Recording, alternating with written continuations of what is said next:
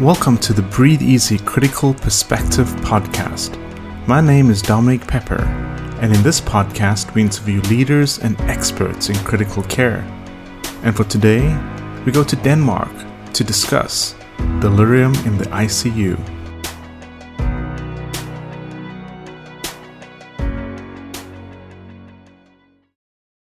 Yes, of course. Hi, I'm Nina. I'm a, physician and a PhD student at the University Hospital of Zealand uh, in Denmark. Um, and I'm also the coordinating investigator of the AID-ICU trial. And clinically, I work as a, a, a doctor in training in anesthesiology and intensive care. An absolute pleasure to have you on the podcast. Um, today, we'll be discussing your publication, um, haloperidol for the treatment of delirium in ICU patients. It was published in the New England Journal of Medicine uh, in 2022. So maybe, Nina, you can kick us off. Um, why did you perform the study? Well, uh, I'm part of the research uh, collaboration, which is called uh, CRIC, which is a Danish organization. They have uh, conducted multiple uh, trials in the ICU and generally the work to create more evidence based medicine for critically ill patients. So we have performed trials where we test frequently used interventions in the ICU that are, not supported by evidence. So delirium is a prevalent condition in the ICU and it is challenging to treat. And there are actually doesn't exist any evidence based treatment for this condition. But these patients are treated with pharmacological interventions anyway. So, this is why our group focused on treatment of delirium. Yeah, this was a pretty interesting paper looking at uh, haloperidol. And as you said, delirium is very common, and we don't seem to have a pretty good hold on treating it with pharmacologic agents. So, this paper was rather timely. Um, what would be the mechanism of benefit um, if one were to use haloperidol for the treatment of delirium? Well, actually, the way we conducted the trial, we work the other way around. Uh, we actually do like a clinical trial. We test something that we do in clinical practice. So the rationale for the trial was that we tested something that we did in clinical practice that we doesn't have evidence to support this practice, and then we tested the rationale for how haloperidol should should treat uh, delirium is is uh, I guess that's come from the the antipsychotics effects of uh, so-called psychosis in the ICU. But that our trial doesn't really answer how uh, haloperidol uh, treat delirium. Gotcha. So let's jump into your study aims. Uh, what were your, the aims of your study and what were your methods?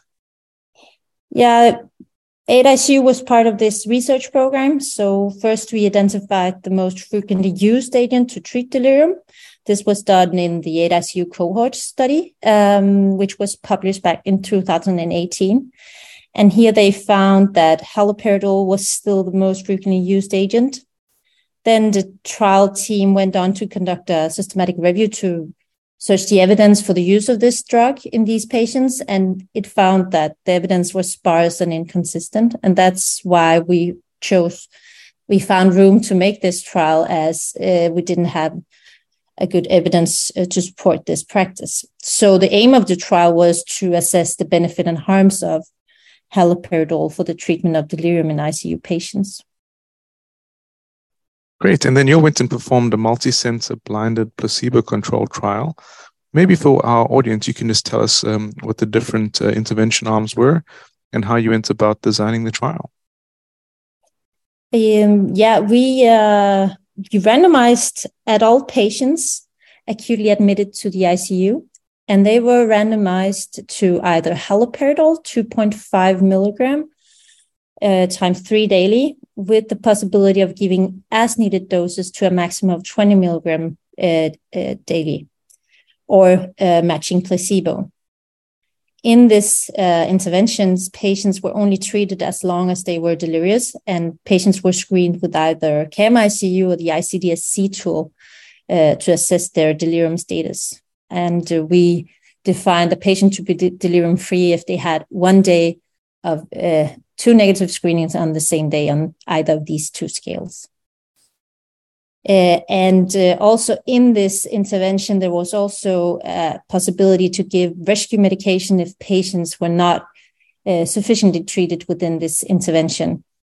Um, yeah, and there the physician could treat uh, could choose between either propofol, benzodiazepines, or alpha two agonists, and this was at the clinician's discretion. discretion. So, and in yeah, the intervention period was uh, 90 days or patients um, until patients were delirium free or discharged from the ICU. And then, what were your key findings? Did haloperidol improve uh, outcomes for patients with uh, delirium in the ICU?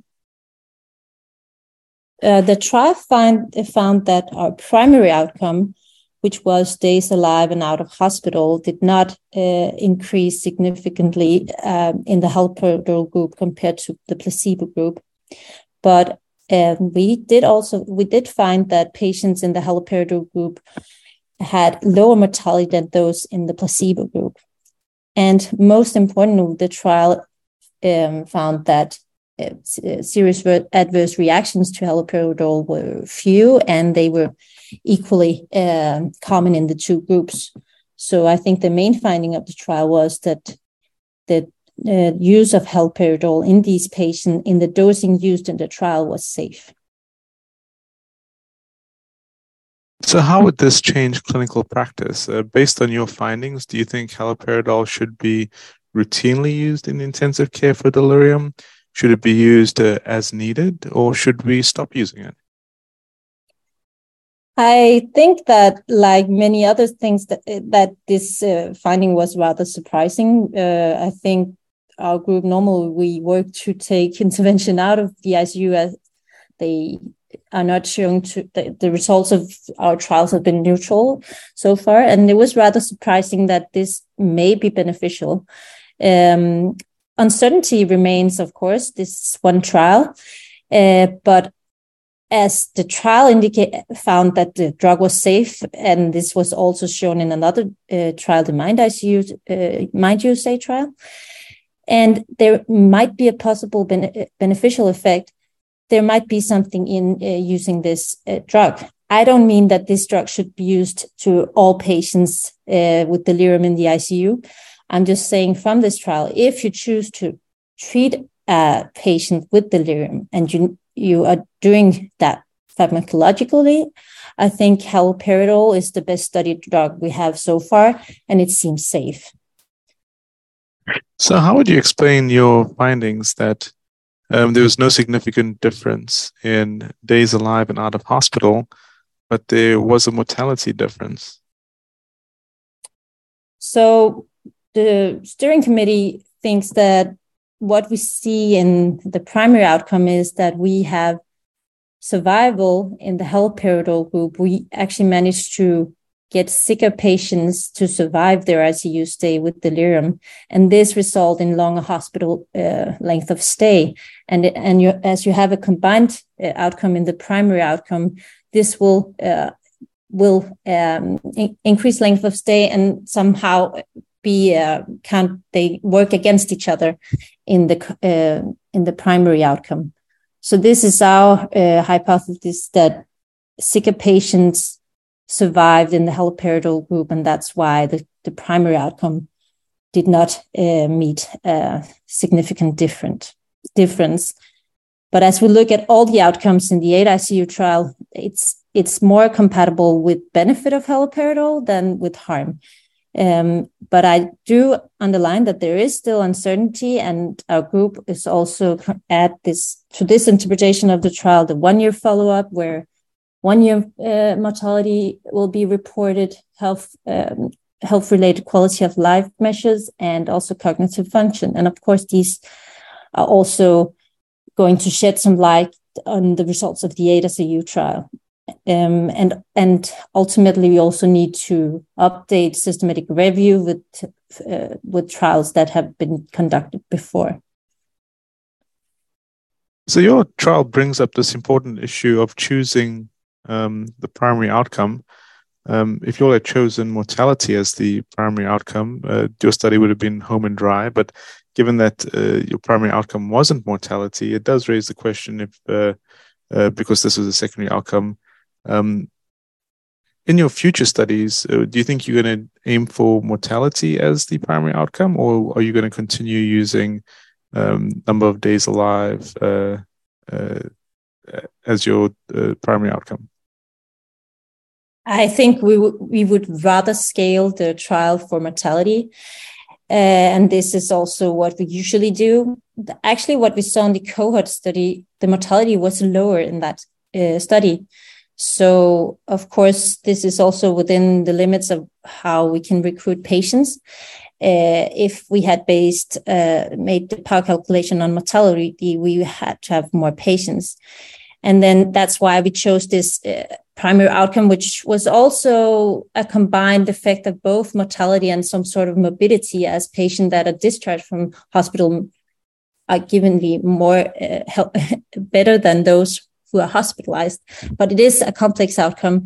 And um, yeah, make, make some difficulties to interpret. And also, um, yeah, so I think, uh, yeah, of course, uh, I would love to have uh, had day, uh, death as the primary outcome. We did not, and also we should interpret the trial result with the caution. But I also interpret it in the context of that this is a drug we already are using in clinical practice. That is, it is cheap and off patent, and something that pay, uh, both uh, the clinical uh, personnel has good experience they are experiencing using the, this drug. If it was any new intervention i would be much more conservative. But in this light and as the trials show that the safety is good i, I would just say that it it, it points toward benefits uh, but of course you should um, you should you should be careful of which patient you would treat with this I think the first step would be if you are going to treat a patient pharmacologically, then you could go for haloperidol. You enroll patients into the study uh, with delirium.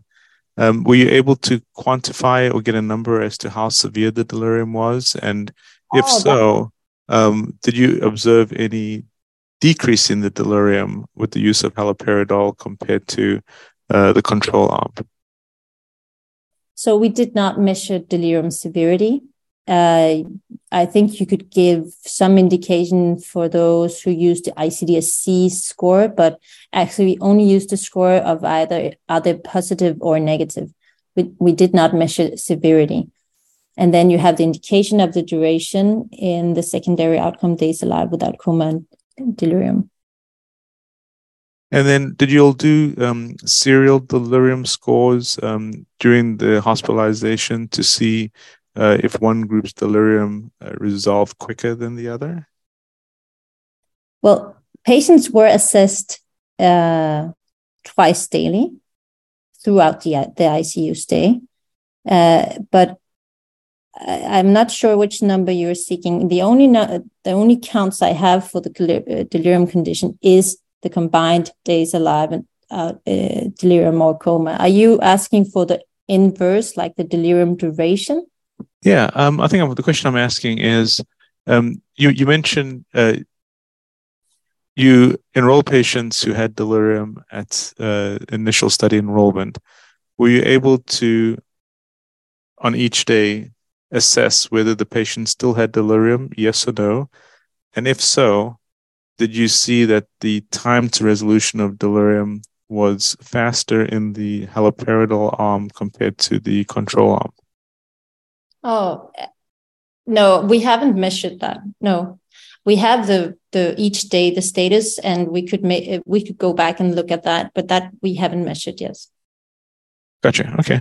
Um, and then um, there are always important limitations in every study. Uh, what limitations do you want the audience um, members or the listeners to be aware of when interpreting your study? Well, the most important one, I think, is the journalizability. This trial was mainly conducted in Denmark, and it's, of course, you cannot journalize uh, the ICU population in Denmark to the whole world.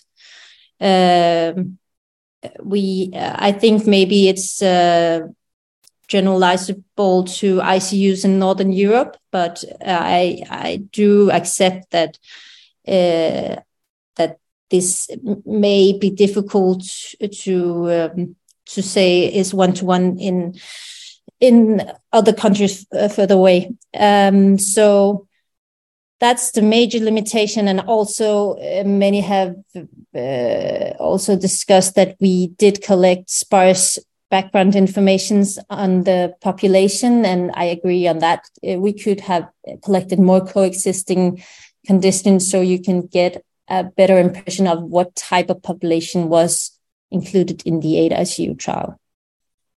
And also, uh, sedatives, deta- more detailed data on the use of other sedatives could have been um, registered more thoroughly. Um, this was uh, rather pragmatic in the AID-ICU trial. We registered all medication used to treat delirium and um, and but not the dosing um, only if they had received this agent on this day and the duration of uh, using this agent. And of course, as other uh, delirium trials, uh, there was still exposure to open label antipsychotics out of protocol in uh, in the AID-ICU trial, and of course, contamination of the placebo group with open label antipsychotic will drive uh, uh, drive the group uh, the difference towards null. So we still had some contamination. Um, I think uh, there's more, but that that's what I'm going to highlight. I think. Great. I think it's. Uh, I really appreciate you doing that. Uh, so Nina, um, I really appreciate you taking the time to speak to us and discuss your study. Um, congratulations on uh, the publication in the New England Journal of Medicine. And uh, for our listeners, uh, we discussed the uh, NEJM article entitled Haloperidol for the Treatment of Delirium in ICU Patients. Nina, um, maybe you could leave us with some last words or, any, or any concluding remarks uh, for the audience. Well, I just uh, I I just think that this is a very important uh, research field, and and I think uh, a lot of the ICU community could agree on that this is a frequent condition, and we have a lot of patients suffering from this condition, and it is difficult to treat. But uh, paying more attention and and uh, actually paying interest uh, uh, in this condition may improve outcomes. And luckily people are getting more interested in in um, improving the outcomes for these patients. And um, i think there's plenty of room for doing that. A big thank you to dr Andersen-Ranberg and a big thank you to all of you for listening to the breathe easy critical perspective podcast I'm Dominique Pepper for the American Thoracic Society.